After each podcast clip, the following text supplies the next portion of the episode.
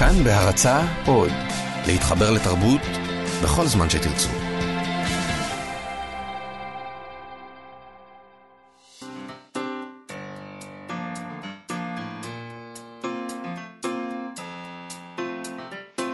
מה שכרוך עם יובל אביבי ומה יעשה לה. שלום, אנחנו מה שכרוך, מגזין הספרות היומי של כאן תרבות, תודה שהצטרפתם אלינו. אם אתם מאזינים לנו ברדיו בתדר 104.9 או 105.3 FM, או שאתם מאזינים לנו באינטרנט, דעו שאפשר להאזין לנו גם באפליקציה היישומון של כאן, כאן עוד. חפשו בחנויות האפליקציות את כאן אודי, הורידו ותוכלו להאזין לכל התכנים הכי טובים במקום אחד, באיכות טובה ובשידור חי. תמצאו שם את כל התוכניות כאן תרבות, ההסכתים, המוזיקה, החדשות ועוד. אה, שלום לליטל אמירן ואלעד זוהר שעושים איתנו את התוכנית. שלום למאיה סלע. שלום, שלום. Uh, בוא נזכיר גם שאפשר לשלוח לנו מסרונים בטלפון 055-966-3992, ואפשר גם לשלוח לנו הודעות בעמוד הפייסבוק שלנו, מה שכרוך עם יובל אביבי ומאיה סלע. היום אנחנו נדבר עם דרור משעני על ההצלחה או אי ההצלחה של סופרים ישראלים בחו"ל, בעקבות כתבה שהתפרסמה ביום שישי במוסף גלריה של עיתון הארץ.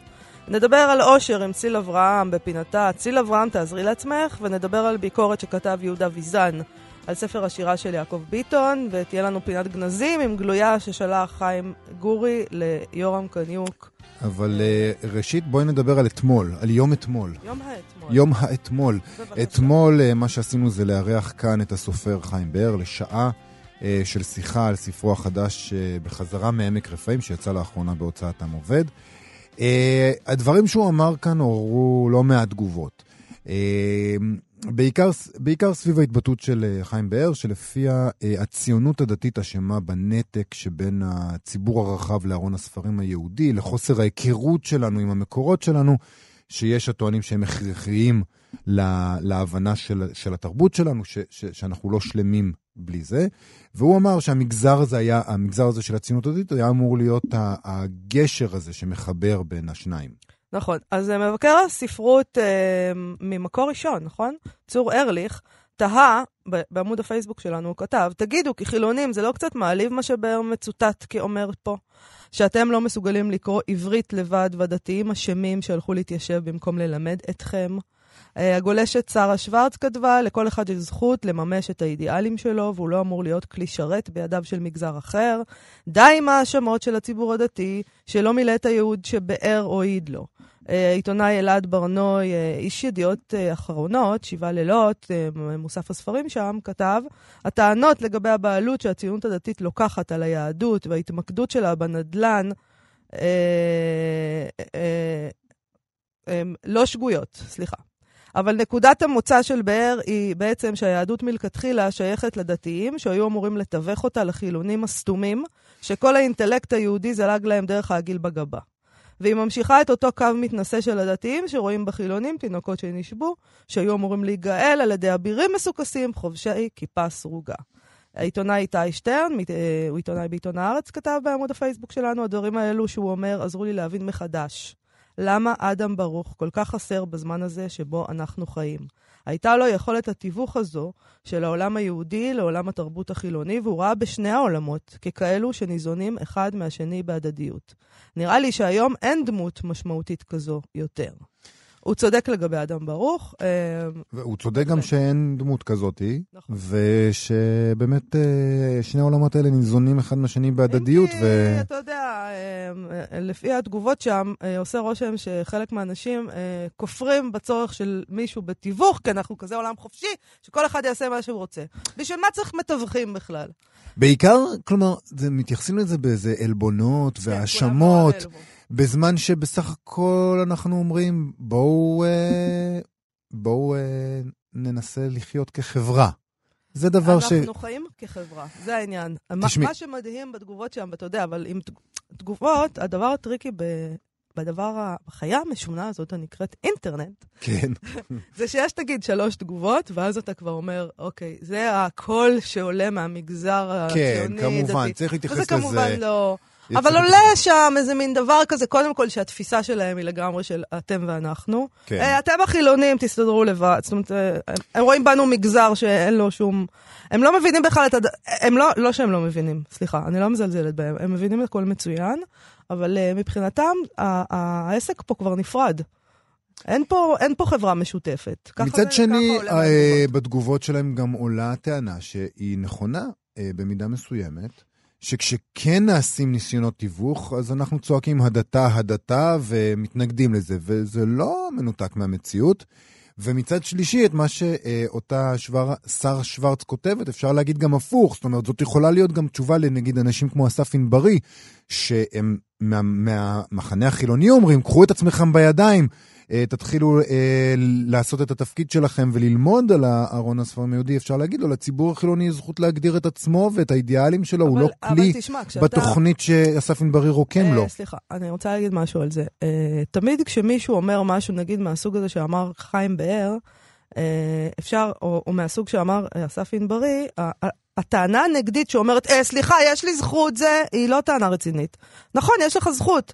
יש פה, אה, אנחנו מנסים לקיים פה איזה דיון, אתה יכול לבוא עם ההצעות שלך, אבל הדבר הזה של להגיד, לא, לי, לי יש זכות לזה, בסדר, יש לך זכות, אבל אתה חסמת כל אפשרות לנהל דיון, ואתה בעצם אומר, אני, אין, אין, אין, אין מה לדבר איתי על הדבר הזה, אני לא מוכן לשמוע כלום, אני בכלל נעלבתי עכשיו, נעלבתי לי ודי, ואני עומד כאן בפינה. אז בסדר, לא חייבים לדבר. העלבונות האלה, זה היה דבר די מדהים.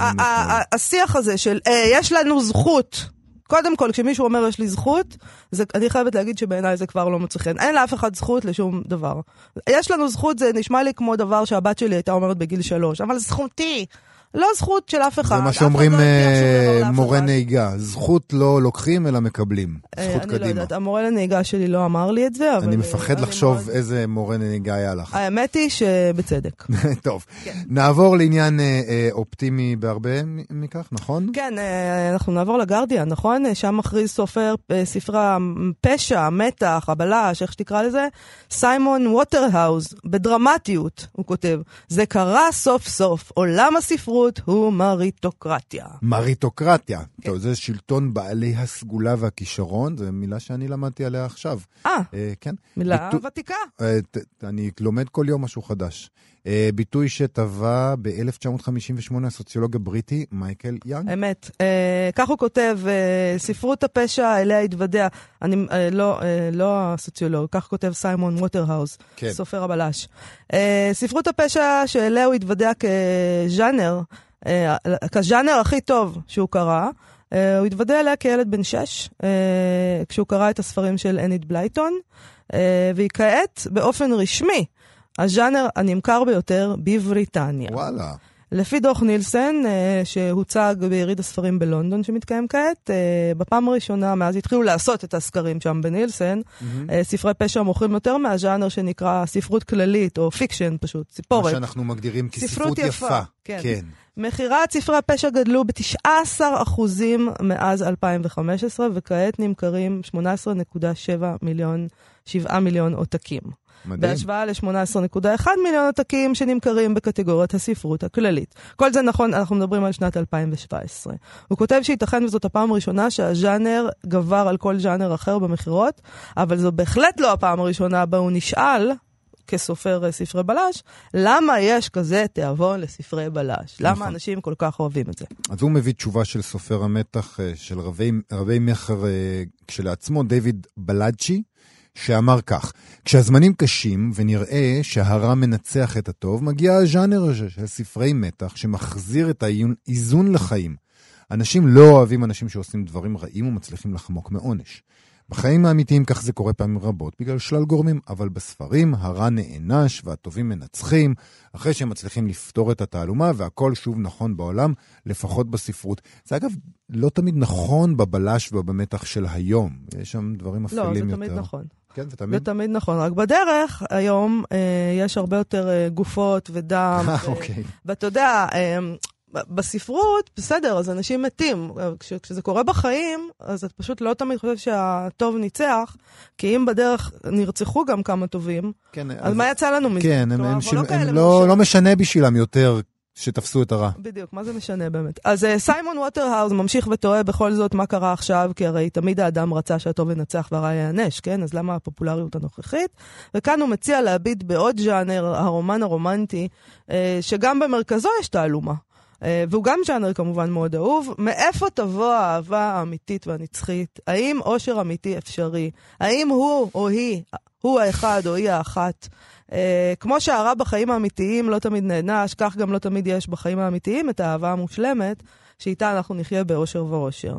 לדעתו, שני הז'אנרים האלה, המתח והרומנטי, uh, מונעים מהשאיפה לתשובות מוחלטות וסופים טובים. הרוצח יושב בכלא, זה סוף טוב. חתונה עם האיש או האישה המתאימים, הם גם סוף טוב. Uh, בשני הז'אנרים, הכוח המניע האמיתי, התעלומה או הצורך בפתרון משולבים בכוח לא ריאליסטי. שנחמה, אה, סוף שהוא כמו מתוך אגדה, הביטחון מושב על כנו, אושר בן הזוג, הם חיו באושר ואושר עד עצם היום הזה, וזה מה שקוסם לקוראים לדבריו. בקיצור, ספרות כזאת, אה, ספרות שהיא לא כזאת, אה, ספרות שלא מספקת את החלום על עולם מושלם, ספרות שהיא לא אסקפיסטית, אולי הופכת להיות פחות קוסמת לקהל הרחב, שגם ככה העולם כבד עליו, כי העולם באמת כבד. נכון. ובלתי נסבל. אבל זה מתקרב ככה לאיזו הוא תחושה של. ד- דקדנס ב- ב- ב- בשעת משבר, ש- שזה מוביל אותך לאיזה, לאיזה עיוורון למה שבאמת קורה, ואתה רק רוצה את השמפניה מדי פעם כזה. אה, אני חושב שיש אפשרות נוספת, היא ש... ש ששני הז'אנרים האלה פשוט מציעים הרבה מאוד כותרים שמאפשרים קריאה הנ- מהנה ובידורית, שלא מעמיסה יותר מדי על הקורא, ולכן היא פופולרית יותר בעידן הזה של תשוקה להתבדר ובעיות קשב וריכוז שיש לנו בקריאה. אה, ועכשיו כשאני חושב על זה במחשבה שלישית, אה, מצד שלישי, גם הספרות הכללית מציעה הרבה מאוד אה, כותרים כאלה בימינו, אז אה, לך תדע. אבל אה, אם אנחנו מדברים על בידור, בואי נדבר גם על פרס נובל. כן, הוא לא, לא דבר מבדר לאחרונה. האמת, האמת שלא. תראי, ל- תלוי לאור- איך מסתכל על זה, אגב, שער- שערוריות זה גם דבר מבדר. אתה. כן, אבל את יודעת, בדרך נאספות להן הגופות שהפתרון הטוב לא יעזור להן כבר. נכון. אה, טוב, אין שם גופות, אה, זה פיגורה. אה, אני רק רוצה להגיד, לפני שאנחנו נכנסים לפרטים, כבר דיברנו על זה בעבר, לאורך כל הסערה הנוכחית סביב פרס נובל לספרות, אמרתי, טוב, נו, מה? מה העניין הגדול? זה לא שיבטלו את פרס נובל לספרות. אז לא בטוח כרגע, זה לא נראה כאילו, לא בטוח כלום עכשיו. אה, פרס נובל לספרות מוכרז מדי שנה באוקטובר, מחולק בדצמבר, אה, אין להם עוד הרבה זמן לסדר להם את העניינים ולהתארגן על עצמם ו... אולי ת, תסביר לנו על מה מדובר. אז כן. תודה. Uh, בשבוע שעבר, כאן בתוכנית, סיפרנו על התפטרותם של שלושה מחברי האקדמיה השוודית. זו ה... זה הגוף שמדי שנה בוחר את הוועדה שמחליטה על הזוכה או הזוכה בפרס נובל לספרות. הם, התפטרו בעקבות מה שהם תיארו כטיפול לא מספק בטענות להטרדה מינית של מישהו שהוא מקורב לוועדה, שהיו תלונות של אה, 18 נשים אה, שהוגשו נגדו כבר בנובמבר. אגב, זה התחיל בהתנהג... ב- בזה שבגרדיאן קראו לזה אה, התנהגות מינית לא הולמת, נגיד, הייתי מתרגמת. כן. אתמול כבר קראתי שהם מדברים על אונס. אה, אוקיי. אז אתה אני יודע. לא קראתי את כן, האונס. אתמול כן. כבר ראיתי זה כבר אונס. שעד כדי אונס. אוקיי. הבנתי. אה, גם אה, בשוודיה מתייחסים למטריד הזה, למי שחשוד בכל הדברים האלה כפיגורה תרבותית או משהו כזה, אבל בעיתונות העולם כבר מפרסמים אותו בשמו, ז'אן קלוד ארנו. אה, הוא נשוי לחברת הוועדה קטרינה פרוטרסון, שהיא גם משוררת. אה, הוא נחשב למישהו מאוד חשוב בעולם הספרות השוודי, ביחד עם אשתו. הוא מנהל סלון ספרותי מרכזי בשם הפורום. הפורום הזה קיבל מימון מהאקדמיה השוודית, זה מה שהופך את זה לעוד יותר מורכב, והפך חלק מהמעשים ש... שעליו התלוננו עליו בוצעו לכאורה בדירות ששייכות לאקדמיה השוודית. זה, זה גוף עם המון כסף, צריך להגיד את זה, ויש להם רכוש ועניינים. עכשיו, המשטרה עדיין חוקרת חלק מהתלונות שעומדות בסטנדרטים השוודים של התיישנות וראיות וכולי, והאקדמיה מצידה שכרה משרד עורכי דין כדי לחקור את הקשרים של ארנוע עם האקדמיה, כדי לראות עד כמה הוא נכנס פנימה. החוקרים האלה גילו אי סדרים כלכליים ועוד כל מיני צרות, שביניהן גם אה, אה, שבעה מקרים של הדלפות שלו על זוכים של משהו שאמור להיות סודי לחלוטין עד לרגע ההכרזה, זוכים בפרס הנובל כמובן. אה, הם המליצו להגיש תלונה רשמית של האקדמיה למש, למשטרה, וזאת לא הוגשה, זה מה שקרם להתפטרות של שלושת החברים של האלה. אנשים שבעצם הם לא יכולים להתפטר פשוט. כן, זה נכון. החברות באקדמיה הם מינוי לכל החיים. אה, אנחנו כבר אמרנו, משורה ישחרר רק המוות. אה, אז די מדהים אותי שהאיש הזה הדליף, כן. לא ידעתי את זה. אה, הוא מכחיש שהוא הדליף. מצ... תודה שאתה אומר את זה, כי לא, אנחנו לא רוצים רק יתבע אותנו על דיבה. אה, אני רק יכולה להגיד שזה מאוד, מאוד מצער אותי שהוא לא הדליף לי. זאת אומרת, אתה כבר מדליף, אז אתה אז יודע. תתקשר לבן אדם הנכון. תתקשר, בן אדם. אוקיי. אה, זהו, אז הם לא יכולים להתפטר. אם מישהו מהחברים מחליט להפסיק להשתתף בדיונים האלה, הכיסא שלו פשוט נשאר ריק עד מותו. עכשיו, עוד לפני... הכיסא נשאר ריק עד כן, מותו. עד מותו. עכשיו, אליהו הנביא, נו. עכשיו, עוד לפני הפרשה היו שני חברים כאלה שאמרו, הספיק לנו מכל העניין הזה, והם עדיין בחיים, כך שהוועדה למעשה מנתה, האקדמיה מנתה רק 16 חברים פעילים, ואילו עכשיו, בלי שלושת המתפטרים ובלי קטרינה פרוסטנסון, שכמובן לא יכולה להשתתף בדיונים עכשיו, הוועדה הגיעה ל-12 חברים, שזה בדיוק הרוב המינימלי הדרוש לקבלת החלטות בתוך האקדמיה. ואז יושבת הראש התפטרה. נכון. ועכשיו יש להם 11 חברים פעילים בלבד, מה שאומר שאין אפשרות להגיע לרוב המאפשר החלטה. שזה פשוט אה, התנהלות מגוחכת ופתטית. לגמרי. השבוע התפטרה יו"ר האקדמיה, אה, אישה בשם שרה דניוס, היא האישה הראשונה אי פעם לעמוד בראש האקדמיה, וזה בדיוק מה שהמצב, מה שאמרת. מה זאת אומרת זה בדיוק המצב? אתה טוען שבגלל אין- שיש אישה בראש האקדמיה, יש את כל הברדק הזה? שנשים לא יודעות לנהל ועדות? יש על מה אתה מדבר? יש טענה כזאת. זה- באמת הייתה טענה כזאת? כן, אוקיי. תקשיבי, תכף נגיע לזה, אבל עוד לפני זה, יכול להיות שהמלך השוודי ישנה את התקנון. או. יפסיק את העניין הזה של החברות לכל החיים, וזה כבר ממש מזעזע את השוודים. הם מתייחסים לזה בצורה מאוד דרמטית. צריך להבין של-18, אצלנו אין דברים כאלה, אין אצלנו את המיתולוגיות האלה, אבל ל-18 חברים יש מעמד מיתולוגי קסום בשוודיה, מין צוק איתן של איכות תרבותית שלא ניתן לחלוק עליה. אה, שינוי התקנון יחזיר אותם למעמד של בני תמותה רגילים, ואוי ואבוי, מה נעשה עם בני תמותה רגילים? הם בדיוק כמונו, זה לא משהו, אנחנו יודעים את זה. אה, עיתונאי תרבות בכיר בשוודיה, השווה את כל העסק לסצנות המסיימיות- מסיימות של המחזה המלט, שבהן, כזכור, פחות או יותר כל מי שעומד על הבמה מת אה, מוות אכזרי ולא טבעי בכלל. אה, אפילו ראש הממשלה השוודי התייחס לעניין ואמר שחייבים לפתור את הבעיה, אבל כאמור, אה, לא אה, בטוח שהם יספיקו בזמן כדי לבחור זוכה השנה, ובקיצור, המוסד הענק והוותיק הזה בהחלט כן עלול להתמוטט לגמרי. נכון, האנשים של פרס נובל עצמו התבטאו בחריפות ואמרו שאין להם עוד אמון באקדמיה השוודית. זאת אומרת, אנשי פרס הנובל לא מאמינים ביכולתה של הוועדה שלהם לבחור את הזוכה בפרס. נכון. אני מתנדב, אני חושבת שהם צריכים לעשות אה, ועדה שמורכבת מאנשי אה, ספרות ותרבות מכל העולם, ואנחנו מוכנים להיות הנציג, הנציגות הישראלית. אני לא בטוח שאני מוכן לקחת את האחריות הזאת על הגב אוקיי, שלי. אז אני כן, את כן. כמובן. עכשיו, אה, בקשר למה שהזכרת שואו, קודם, אתה כזה פחדן, מה זאת אומרת? איזה אחריות, יאללה, רק- רוצה. רק- קחו אותי רוצה. לשוודיה. תנו לי לשחק, תנו לי זה. בדיוק, זה משחק, בוא נשחק. אה, זה לא משחק כפי שאנחנו רואים. בוודאי שזה הנה, משחק. הנה, דיברת מקודם על אישה ועל משחקיות ועל מי שזה. בניו יורק טיימס ראיינו פרופסור לספרות נורדית מאוניברסיטת הלסינקי. היא טענה שכל העסק הזה הוא הפיכה. אה, מרד. מהלך אה, מחוכם שנועד להיפטר מהיו"ר, שרה דניוס, שהיא כנראה הובילה כמה שינויים באקדמיה ונחשבה לקשוחה מאוד.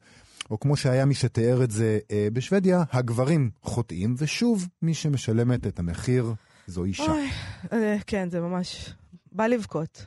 טוב, ביום שישי האחרון התפרסמה כתבה של גילי זיקוביץ' במוסף גלריה של עיתון הארץ, שבה אם, זו כתבה מאוד ארוכה, הרבה מאוד אנשים מדברים שם, נסתכם אותה ככה קצת בגסות, ניתן שההצלחה בחו"ל של ספרות עברית מתורגמת, כלומר מתורגמת לשפות זרות, היא מינורית. הסופרים הישראלים לא כל כך מעניינים קוראים ברחבי העולם, הספרות שכן מתורגמת היא לאו, לאו דווקא הספרות הישראלית הטובה. וגם כאשר יש עניין ויש הצלחה מסוימת, זה לא ממש מתורגם לרווח כלכלי אה, של ממש עבור הסופרים. יש שם כמובן התייחסויות לתנועת החרם על ישראל, שמקשה על סופרים ישראלים לפרוץ אה, בחו"ל. והיא מראיינת אה, אה, בכתבה, בין השאר, את העורך אה, פרופסור יגאל שוורץ, את הסוכנת דבורה הריס ומנהל הרכש בזמורה ביטן, זיו לואיס. אה, אנחנו אה, רוצים לדבר עם הסופר דרור משעני, שמוזכר בכתבה בקצרה, וסדרת ספרי המתח שלו, אה, תיק נהדר, אה, אפשרות של אלימות והאיש שרצה לדעת הכל, סדרת אה, ספרי החוקר אברהם אברהם, זכתה להצלחה בינלאומית, תורגמה לשפות רבות, זכתה במספר פרסים בינלאומיים נחשבים. שלום דרור משעני. אהלן יובל, אהלן מאיה. אהלן. אה, מהכתבה בארץ עולה בין השאר, עולה בין השאר גם הטענה שהספרות אה, שמתורגמת, נתחיל בזה, היא לאו דווקא הספרות הטובה. אה, שזה עקיצה כלפיכם, ובכל מקרה שסופרים ישראלים לא מעניינים אותם שם. אנא הגב, התלוננו עליך שאתה לא הספרות הטובה. א', יכול להיות, לא, אני אף פעם לא אמרתי שאני כן. אה, מה שהיה קצת מוזר ב... בטענה הזאת זה שהיא בה, לא הייתה מאוד לוגית, כלומר, אה, זה אותם אנשים שטוענים לפעמים שהספרים שמצליחים ומתורגמים הם הספרים הטובים, כשלהם יש קשר לספרים האלה, וכשאין להם קשר לספרים האלה, אז הם טוענים שזה הספרים הפחות טובים. אתה יודע, אה, אני מתכוון בתור... בעיקר לטענה של יגאל שוורץ שם, ש...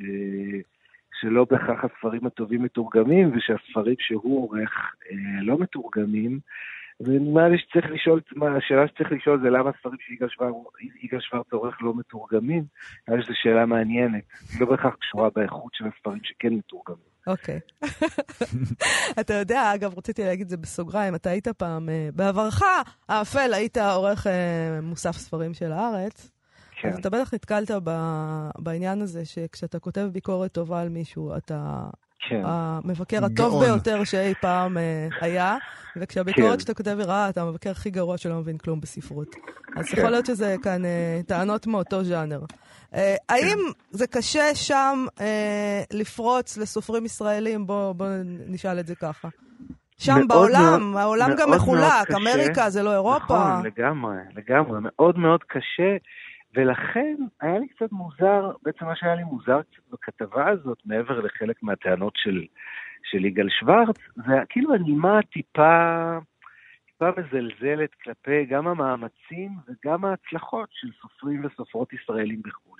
זה שזה מאוד קשה זה ברור, זה קשה לא בגלל שהסופרים האלה הם ישראלים, נדמה לי, כלומר ל, ל, לעברית ולעובדה שהסופרים האלה באים ממדינה די נידחת, יש משקל בקושי. כן. אבל זה קשה כי א', שוק הספרות בכלל בעולם מצטמצם ומתקשה, ב', כי אה, ספרים מתורגמים בעיקר בשוק האמריקאי, נגיד השוק האמריקאי והאנגלי, ספרות מתורגמת אף פעם לא הצליחה מאוד, וככל ש... לפי מה שאני שומע, בשנים האחרונות המגמה היא שבדרך כלל מה שמצליח זה ספר אחד או שניים, נגיד אם לוקחים את אלנה פרנטה בתור דוגמה, כן. אה, את הסופר הנורבגי האהוב על יובל, קנאוסגרד שלנו, כן. אה, אז יש מין תופעות בינלאומיות שזוכות להצלחה, וכל הספרים האחרים ש, שמתורגמים ונמכרים אה, במידה כזו או אחרת, מוכרים כמה אלפי עותקים, אבל אף אחד מהם לא נהיה רב מכר. אני חושב שגם אם אנחנו מסתכלים על השוק שלנו, אנחנו יכולים לראות את זה בדיוק באותו אופן. כלומר, בסדר, אז אלנה פרנט נמכרת היטב, ומצד שני יוצאים כאן המון המון ספרים נפלאים של סופרים וסופרות מצוינים מכל מיני מקומות. הם בוחרים אלף או אלפיים או שלושת אלפים עותקים, זה לא אומר שום דבר על הסופרים האלה, וזה לא אומר שהספרות העברית מחכה להם או לא מחכה להם. זה השוק, ככה הוא עובד. תגיד, אבל למה באמת כל כך דחוף uh, לעשות את כל המאמצים האלה, לכתוב, uh, לתרגם בעצמכם את ה... לפי הטענות בכתבה, לתרגם בעצמכם את, ה, את כן. הספרים שלכם, לדחוף ולדחוף, בשביל, בשביל מה? כאילו, למה זה כל כך דחוף? הרי אם אנחנו באמת לא הופכים לרבי מכר שם, אז מה האינטרס? כן, זה, זה היה עוד דבר שהיה מעצבן בכתבה, כמו שאתם רואים, הכתבה קצת עצבנה. היה בה איזה חוסר הבנה מוחלט לצורך של סופרים וסופרות ישראלים לתרגם את הספרים שלהם לא כדי אה, לנסוע לפסטיבלים אה, ולא כדי לזכות באיזו יוקרה מדומיינת, אלא כי זה באמת אופק, אופק הפרנסה כמעט יחיד של סופרים וסופרות. השוק שלנו הוא שוק מאוד מאוד קטן. אתם יודעים את זה יותר טוב מאחרים, והוא הולך ומצטמצם, וסופר שמוציא ספר בארץ יכול היום לקוות במקרה הטוב למכור, אני יודע מה, עשרת אלפים עותקים, אם הוא באמת אה, סופר של רבי מכר. כן. אה, אין דרך אחרת להתפרנס מהספרים שלך, כמובן שיש דרכים אחרות, אבל מהספרים שלך אין לך שום דרך אחרת להתפרנס אם אתה לא מצליח איכשהו להגיע איתם לעוד קוראים, לעוד קהלים, לעוד שווקים. וזה לא נראה לי מאמץ שראוי לבוז. או לאיזה מין, כן, Mhm. כאילו, כן, הם עושים את זה בשביל ש... את יודעת, הכ- הכותרת של הכתבה הייתה משהו כמו, האם אדגר קרת באמת מעניין את הסופרים, את, את הקוראים בחו"ל?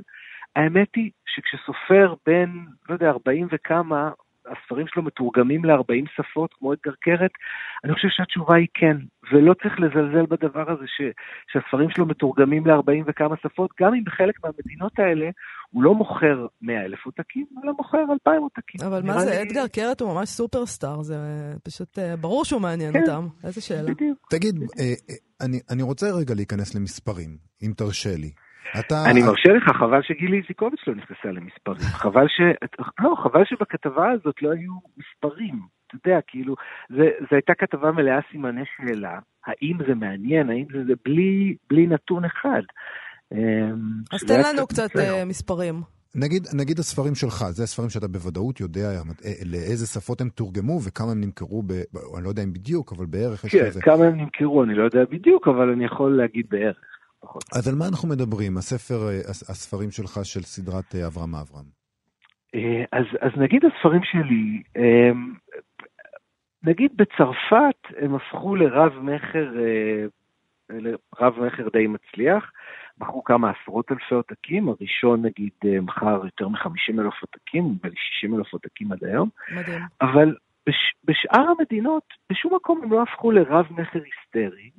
זה גם קצת נדמה לי האופי שלהם, הספרים האלה הם לא מין, זה לא הרלם קובן. הם מכרו בין 5,000 ל-10,000, לפעמים 15,000 עותקים. עדיין זה מספרים האם זה שכאילו... אומר ש... בפרופורציה לא, הישראלית זה זה נשמע ואחלה. לי מטורף, כן. המון. זה, זה בסדר גמור, כאילו, האם הפכתי באיזושהי מדינה ליון נסבו? לא. האם אני. מתבייש בזה? לא. עוד לא, חכה. אבל תגיד, כן, נגיד. יש לך איזה, אני לא יודע אם אתה יודע באמת, אנחנו לא יודעים. נגיד, סופר, אה, אה, אה, לא יודע מה, גרמני שמתורגם לצרפתית, הוא מוכר יותר מ-15 אלף עותקים? הסיכוי כן. זה ש... נורא, זה, נורא, זה נורא תלוי. העובדה שהספרים שלי ממשיכים לצאת לאור, ואחרי שהוציאו את הראשון והשני והשלישי, עכשיו יוציאו גם את הרביעי, אומר שמצד אחד זה אומר ש, אה, שהם מוכרים מספיק כדי שימשיכו להוציא אותם. אני הרי מכיר את זה גם מהצד של מאיה אמרה שהייתי אה, הייתי בצד של המבקרים, הייתי גם בצד של המו"לים, כן. בצד של האורחים. כן.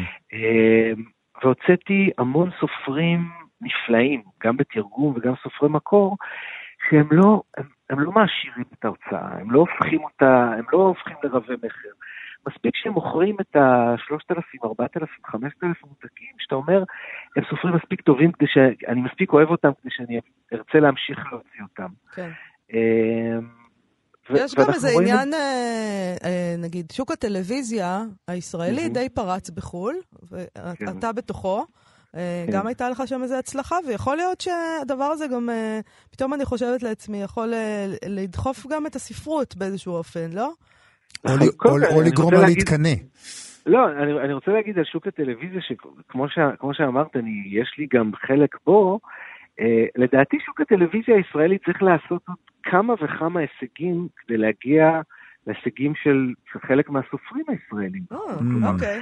העובדה שעם כל הכבוד, שפאודה משודרת בנטפליקס, אחלה, זה הכי, אני הכי מפרגן וככה, אה, לפאודה יש עוד כמה צעדים לעשות כדי שהיא תגיע למעמד של סופרים כמו גרוסמן או עמוס עוז אה, אה, בחו"ל, וגם, נדמה לי גם לנתוני המכירות של אה, צרויה שלו. אה, זאת אומרת, זה בסדר, Here, השוק הישראלי, אין לי מה להגיד. כן, לא, שוק נכון. הטלוויזיה הישראלי עושה צעדים מאוד מרשימים, ויש לו הישגים מאוד גדולים, אבל כאילו, נראה לי שהספרות הישראלית בינתיים, אה, הס- הסיפורים שהיא מספרת מעניינים את הקהל אה, בחוץ לא פחות מהטלוויזיה. אה, דיברת מקודם על נתונים בכתבה, אחד הנתונים הקשיחים באמת היחידים שמופיעים שם זה באמת מקדמה, בעיניי די, אה, די אה, נאה, שקיבל אסף גברון על אה, ספרו, 100 אלף יורו, אם אני זוכר כן. נכון. על הגבעה. שיחק אותה.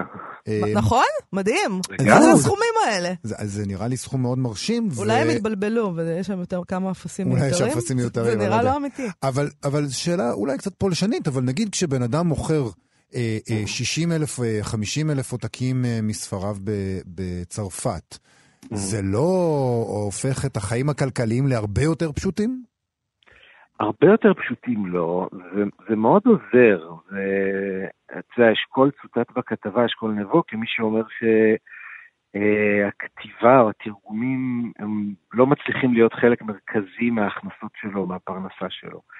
אני יכול לומר שלמזלי, התרגומים מצליחים להיות חלק מסוים מהפרנסה שלי, הם לא עיקר הפרנסה. אה, ברגעים מסוימים חלק יותר גדול וברגעים אחרים חלק יותר קטן, אבל הם חלק מהפרנסה, ולגמרי, כלומר, ושוב, אני, אני לא רוצה לחשוב על מצב שבו אתה לא יכול, או קשה לך, או אתה לא מצליח לתרגם את הספרים שלך, כי אז באמת אתה, אה, אה, שוב, כל מה שיש לך זה את השוק פה, והוא שוק מוגבל, ש, שלא מאפשר לך לחיות מה, מהכתיבה שלך, ובסופו של דבר זה מה שחלק גדול מה, מהסופרים רוצים לנסות לעשות. כן. דרור משני, אה, תודה רבה לך על השיחה הזאת. תודה, דרור, להתראות. תודה, מאיה. להתראות. אה, אנחנו נעבור לפינה שלנו. צליל אברהם כבר איתנו באולפן, שלום צליל אברהם. אה, פינתך, תעזרי לעצמך. כן. צליל היא עורכת כאן כלכלי, הדסק הכלכלי בדיגיטל, ומבקרת ספרי העזרה העצמית של מה שכרוך. אה, ואני מבינה שאנחנו מדברים היום על אושר. שזה דבר שמאוד חשוב ליובל, אושר. הוא מחפש את האושר. את כאילו... את, אני את כבר, פתורה. אני, אני לא פתורה, אבל אני כבר הבנתי שזה לא... הבנתי משהו. לא חשוב, זה, זה לא תוכנית עליי, פעם אני אתן רעיון גדול אה, אה, עם הדעות שלי על אושר. שאני כבר יודעת את כל התשובות ולכל אוקיי, השאלות שישאלו. אז כן. קדימה. אוקיי, אז מה שקרה זה שאני חשבתי, וואי, איזה קטע שאני קוראת כל שבוע ספר עזרה עצמית, אני צריכה לכתוב ספר על איך זה לקרוא כל שבוע ספר עזרה עצמית. רעיון גדול. ואז גיליתי שהיא כבר עשתה את זה. אה, אוקיי. Eh, עדיין את יכולה. כל הזמן כותבים ספרי עזרה עצמית על נושאים שכבר כתבו עליהם. אוקיי, מי זאת זאת שכבר עשתה את אה, זה? קוראים לה גרצ'ן רובין, יש לה אה, בית יפה בברוקלין ובעל חתיך ושני ילדים חמודים, ועיתונאית, אבל כמו שעיתונאים באמריקה כזה, את יודעת, I'm a contributor to the New York. קיבלתי מקדמה של... אני תורמת לעיתון הארץ. כן. אה, בקיצור, החיים שלה דבש, ולכן היא החליטה דווקא בשעה הזאת, שהחיים שלה כל כך טובים, שזה הזמן הנכון, אה, לעסוק בשיפור רמת העושר בחיים, ושזה ישרת אותה גם בהמשך הדרך. והיא יצאה לתוכנית, היא הכינה לעצמה תוכנית של שנה, כשבכל חודש היא מקבלת כמה החלטות חשובות. אה, ובחודש שלאחר מכן היא מקיימת את כל ההחלטות של החודש הקודם ומוסיפה עוד. אוקיי. אה, עכשיו, ההחלטות לא כל כך פורצות דרך, למשל, אה, ללכת לישון מוקדם, לעשות ספורט, לסדר את הבית, להפסיק לנדנד לבן הזוג, להראות אהבה, אה, לכתוב בלוג, ליהנות מהכישלון, לבקש עזרה, כאלה. וכל פעם היא... זה היא... קצת מוזר, כאילו, החלטות כמו לכתוב בלוג מצד אחד וליהנות מהכישלון מצד נכון. שני. זה שני דברים מאוד שונים אחד מהשני. אה, אין סתירה בהכרח. כן, זה, זה בפרק של החלטות שהיא מקבלת בענייני עבודה. אוקיי. אמ, בעיקר, אמ, בסופו של דבר, כל הדברים שהיא עושה מתכנסים לאיזושהי מסקנה אחת, שגם היא לא תקיע אתכם בתדהמה, אבל יש לה איזשהו ערך, אה, וזה אה, להיות עצמך, או כמו שהיא אה, חוזרת ואומרת בספר, להיות גרצ'ן, שכחתי להיות גרצ'ן, אני צריכה להיות גרצ'ן, עליי להיות גרצ'ן וכולי. מה זה אומר? למשל, בתחום הפנאי. אה, גרצ'ן הבינה אה, שהיא מאוד הייתה רוצה להיות בן אדם שיש לה מנוי לסינמטק והולך להמון סרטים. ואז היא יכולה לצורך העניין לקבל החלטה לעשות מנוי לסינמטק וללכת כל שבוע לסינמטק. אה, ואז יוצא, כמו שבטח יצא לכם בחיים כבר אה, לחוות, כשניסיתם להרשים את עצמכם, אה, ש, שהיא עובדת בללכת לסינמטק בניגוד לרצונה, כי, כי זה הבן אדם שהיא הייתה רוצה להיות ושהיא איתו, זה מה שהיא לא- חושבת בכלל לא אוהבת אותה. סרטים איראנים. אבל היא בכלל לא אוהבת סרטים איראנים, אה, ולעומת זאת היא גילתה שנורא כיף לה, יש לה שם איזה תחביב מוזר שהיא גוזרת דברים מעיתונים ומדביקה, היא עושה לעצמה ספרי. השראה כאלה. כן. או היא אומרת, זה נורא נורא נחמד, כאילו, נגיד אני אומרת, אני אעשה יום כיף, אני אלך לשופינג ולמניקור, אבל וואלה, אני לא נהנית משופינג ומניקור, לא יצא, לא יצא, ככה זה, כאילו, אפילו שככה, ככה צריך. ככה אנחנו רואים באינסטגרם. ככה אנחנו רואים, כיף. ש... והרבה נשים באמת נהנות מהדברים האלה. Uh, והיא משתמשת, האמת שהציטוט הכי יפה בספר זה uh, ציטוט של אודן, uh, ולא שלה. Uh, שהוא אומר, צריך להבדיל בין החסרונות האקראיים שלנו, שעליהם uh, חובתנו להתגבר, לבין החסרונות באופי שלנו, שהתגברות עליהם uh, תמיד תגרור מחיר. Hmm, זה מאוד יפה בעיניי, זו הבחנה מאוד חשובה. נכון. אבל לפעמים, כאילו, כן. אה, נכון, וכמובן השאלה איך מבחינים בין השניים, מהמם. נכון? זה באמת אה, ציטוט יפה. אה, אז, אז עשית חלק מהעצות? אה, ניסית את זה לעצמך? תראה, יש ניסית פה- להיות- להיות צליל? יש פה דברים ש... אה, למשל, היא מדברת על ימי הולדת, שאני מאוד מתחברת לזה. כולנו מרגישים רע שאנחנו לא משקיעים מספיק בימי הולדת. אז היא הבינה שהיא נורא נורא רוצה להתחיל להביא מתנות לכל החברים שלה, אהה. כשיש להם אה, יום הולדת, אבל, אבל היא לא עושה את זה. ובסוף אה, הסיבה שהיא לא עושה את זה, זה שהיא לא אוהבת ללכת לקנות מתנות, היא לא אוהבת קניות. לא כיף לה, החוויה של ללכת לחנות לקנות מתנות. אולי תעשה להם אה, קולאז' של גזירות. ואז היא חשבה מה אני כן אוהבת, כאילו, והגיעה למסקנה שהיא אוהבת אה, לצלם. אז היא רוצה להיות, היא קוראת לזה, אחת המטרות שלה היא להיות אוצר אה, של אה, זיכרונות נעימים. זאת אומרת, להיות החברה הזאת שמביאה לך תמונה נורא יפה שלך עם הבת שלך, שהיא הייתה תינוקת, ובכלל שכחת שהיא צילמה. אה, וזה זה הדבר היפה שהיא עושה בשביל מישהו. למה אתה נראה כל כך סובל? נדמה לי שזה סכנה, יש פה מדרון חלקלק להיות החבר המעצבן שמביא אה, מתנות שמעיקות, ולא מתנות שכיף לקבל אותן. יכול להיות, אבל זה נכון שכאילו בבחירה בין אה, להכין ברכה מושקעת לבין לכתוב אס.אם.אס, אם, אם יש סיכוי שתכלס תעשה רק את השני, עדיף שתעשה את השני. זאת אומרת, יש פה איזו פילוסופיה פרוטסטנטית כזאת, שהנתינה שלנו לאחר היא לא יכולה להיות מתוך הקרבה על חשבון מה שיש לנו, אלא מתוך זה שיהיה לנו שפע, ויהיה לנו Mm. קל לתת. ואת הדברים שאנחנו אוהבים לעשות ונעים לנו לעשות, קל לנו לתת אותם, וזה מה שאנחנו צריכים לתת לעולם. אז את בגדול... ממליצה לקרוא את הספר פרויקט העושר של אה, גרצ'ן רובין? אה, גרצ'ן עצמה מציעה להיכנס לאתר שלה ושם לבנות לעצמך תוכנית כזאת של אושר. אז אם אתם רוצים אה. להקדיש שנה שלמה מחייכם, להכין רשימות כאלה ולנסות להבין מה גורם לכם שמחה בחיים ומה לא, אני מניחה שזה תהליך שיכול אה, להועיל. ככה זה, אתה יודע, זה תהליך של בן אדם אחד, הוא, הוא יכול לגרום לך לחשוב על הבחירות שלך, אבל, אבל הוא לא מעביר אותך איזה שינוי רדיקלי. מה דעתך על עצם חיפוש אחר האושר זה דבר אה, מיותר? לא, כשלעצמך, כאילו, הלא גרצ'ן, את, לא מיותר. לא מיותר. לא. דעות חלוקות על זה. אני גם חושב שזה לא מיותר לחפש אחרי האושר. אתה, אבל לא יש לך את עמדת הדיכאון הבורגני. לא, אני יוצא ממנה, אני עושה מהלך. הוא יוצא ממנו. אה, אוקיי. רגע, יש לנו הבורגני. בדיוק כותרת. לפני יומיים הוא יש לנו כותרת, הוא החליט לצאת אני, מזה. אני, עובד על זה, אני עובד על זה. אה, אני, אני בעניין של אושר עכשיו. כן. הוא בעניין של אושר עכשיו. לא, יש איזה בן אדם הצטרף, פחות. קלישאתי. מהבן אדם הזה, אני בעניין של... זה הכותרת, אני בעניין של אושר עכשיו. מעניין אם, אה, אם גם כן זה יעורר... אני בעניין של זה- אושר מכיתה ד'. מעניין אם זה יעורר אה, אה, את חמת הזעם של המגיבים גם כן, כמו ענייני חיים באר. מה עכשיו אתה עם האושר? המגזר שלכם כל הזמן רודף אחרי האושר, וזה לא האחריות שלי שאתם תהיו מאושרים. לאושר שלך, נכון. אני אגיד לך את מה, את הפסיקה האמריקאית, שיש לך זכות לרדוף אחרי אושר. בדיוק. Exactly. אקזקטלי. צליל אברהם, תודה רבה לך. תודה לכם. אה, אני חושבת, יובל, שאנחנו נעבור ישר לפינת ביקורת הביקורת. בהחלט? כן, נשמע, לא נשמע שיר. לא, אנחנו נשמע שיר אחר כך. בהחלט. פינת ביקורת הביקורת שלנו, אנחנו מדברים על הביקורת של יהודה ויזן, על ספר השירים של יעקב ביטון, אחותי בזוהר. בזוהר. בזוהר. הספר אה, יצא בהוצאת אפיק, הביקורת פורסמה במוסף ספרים של הארץ. הטענה המרכזית של ויזן היא, אה, וזו טענה נורא מעניינת בעיניי, שבדרך כלל לא מתייחסים אליה, שביטון אה, הוא קורבן של העריכה של אורחו בשני ספריו האחרונים, הסופר והמשורר דרור בורשטיין. אה, ויזן טוען שכמשורר, בורשטיין החל באותו סגנון שבו החל ביטון בספרו הראשון, כלומר, כציטוט, כשואף להרחבות ולשפע. אבל ברגע מסוים חלה אצל בורשטיין, ככה הוא כותב, תהפוכה גדולה והוא עבר מזיקוק תובנות לזיקוק תמונות ולכתיב, ולכתיבת חטיפי הייקו. על הייקו, סליחה, על גרגרי אורז בנוסח, והוא מצטט את בורשטיין, כל המיית יונה, כוכב על עץ בבוקר. כן. אז אמ, אני צוחקת מאיך שהקראת, לא? כן. זה נכון, כי כאילו נורא קל להגחיך את הדבר הזה, זה נכון. לא יפה מה שעשיתי. לא יפה מה שעשית. לא יפה מה שעשיתי, כי קל נורא להגחיך את הדבר הזה, אבל, אה, אבל יש לזה מסורת גדולה, אבל הנה, זה בדיוק העניין. ויזן מחלק את הסגנון השיר הזה, הוא לא, הוא לא אומר זה הכל. זה הכל אה, אשפה וכולי וכולי, הוא מחלק את הסגנון השירים האלה לקטגוריות, הוא ממקם את בורשטיין אה, בזו של, זה מה שהוא כותב, תחומי ה-new age הפוסט-מודרני ולא של תחומי המודרניזם המאוחר.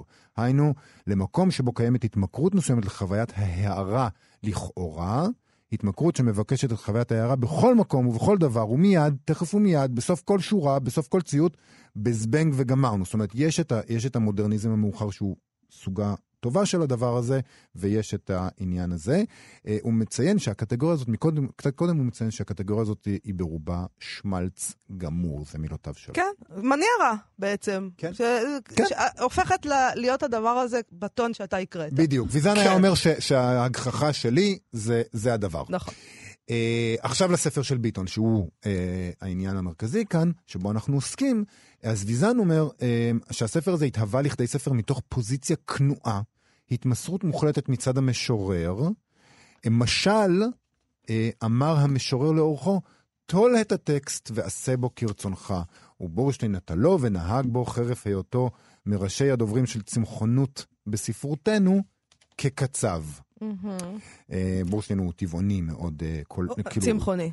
לא יודעת, הוא הוא טבע- טבעוני? טבעוני, טבעוני. בסדר. כן. למיטב אז ידיעתי. אולי זה ממש עלבון שהוא אמר לו כן. צמחוני, כאילו. עליו בו.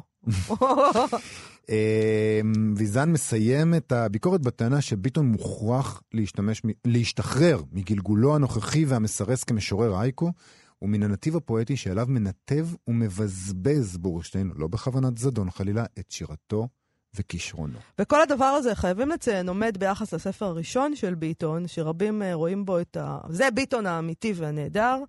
אה, יעקב ביטון אנחנו מדברים. אה, שאותו אגב ערכה יערה שחורי, וכדאי לתת לה קרדיט. ויזן לא מזכיר אותה אה, בשמה אני בביקורת? חושבת אני חושב שלא, היא. נדדה. אה, אני חייבת להגיד שהרבה אנשים שמסביבי, ששמענו אותם, שמתלחשים, שלא אומרים את הדברים שלהם ב...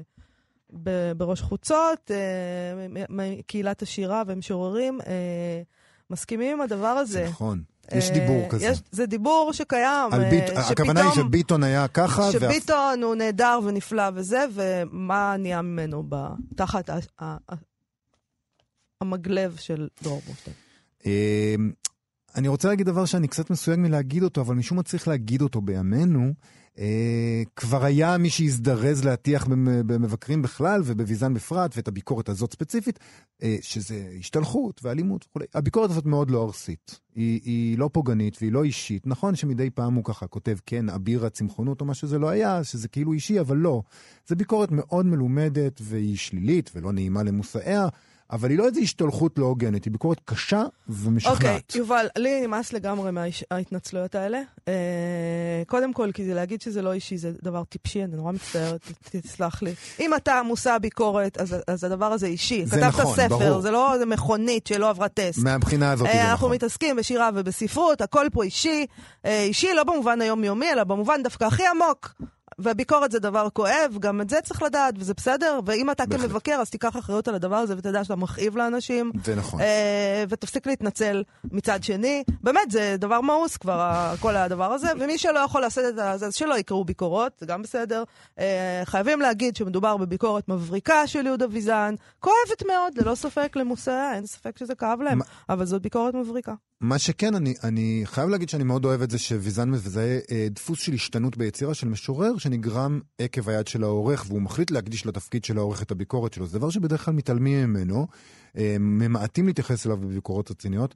גם אני, למשל, אני, אני אומר את זה בכנות, אה, כשאני מתייחס לזה, לרוב זה יסתכם באיזה מין אמירה כמו ידו של העורך הייתה צריכה להיות קשוחה יותר, או איזה קלישאה איומה מהסוג הזה, ולא באמת העמקה המחקרית לגבי העדפות של העורך והדרך שבה העדפות האלה באות אה, לידי ביטוי ביצירה של כותב שנערך לאורך תקופת היצירה. וזה דבר שכשלעצמו מעניין לעשות בביקורת וחשוב וטוב שווידן עשה אה, אותו. ברוב המקרים פשוט אה, בימינו העורכים הם מאוד מאוד חלשים ולא עושים את עבודתם, ואין יד של עורך, אה, ורק פה ושם, ואז אפשר להתייחס. כמובן, דרור בורשטיין זה בן אדם שאתה רואה את היד שלו, אז כן. אתה יכול להתייחס, זה להגיד, ל... אפשר להגיד את זה לזכותו. אה, ומצד שני, אפשר גם להגיד שאולי לפעמים עדיף שלא תהיה יד של עורך. אה, אוקיי, אנחנו צריכים לסיים כן, למרבה הצער. אנחנו נהיה כאן שוב מחר. אנחנו מזכירים לכם שוב להוריד את אפליקציית כאן אודי. עם כל התוכניות שלנו, מגוון תכנים. הייתה איתנו, היום היו איתנו ליטל אמירן ואלעד זוהר, אנחנו מודים לכם על כך תודה מאוד. רבה. אה, להתראות מחר. להתראות.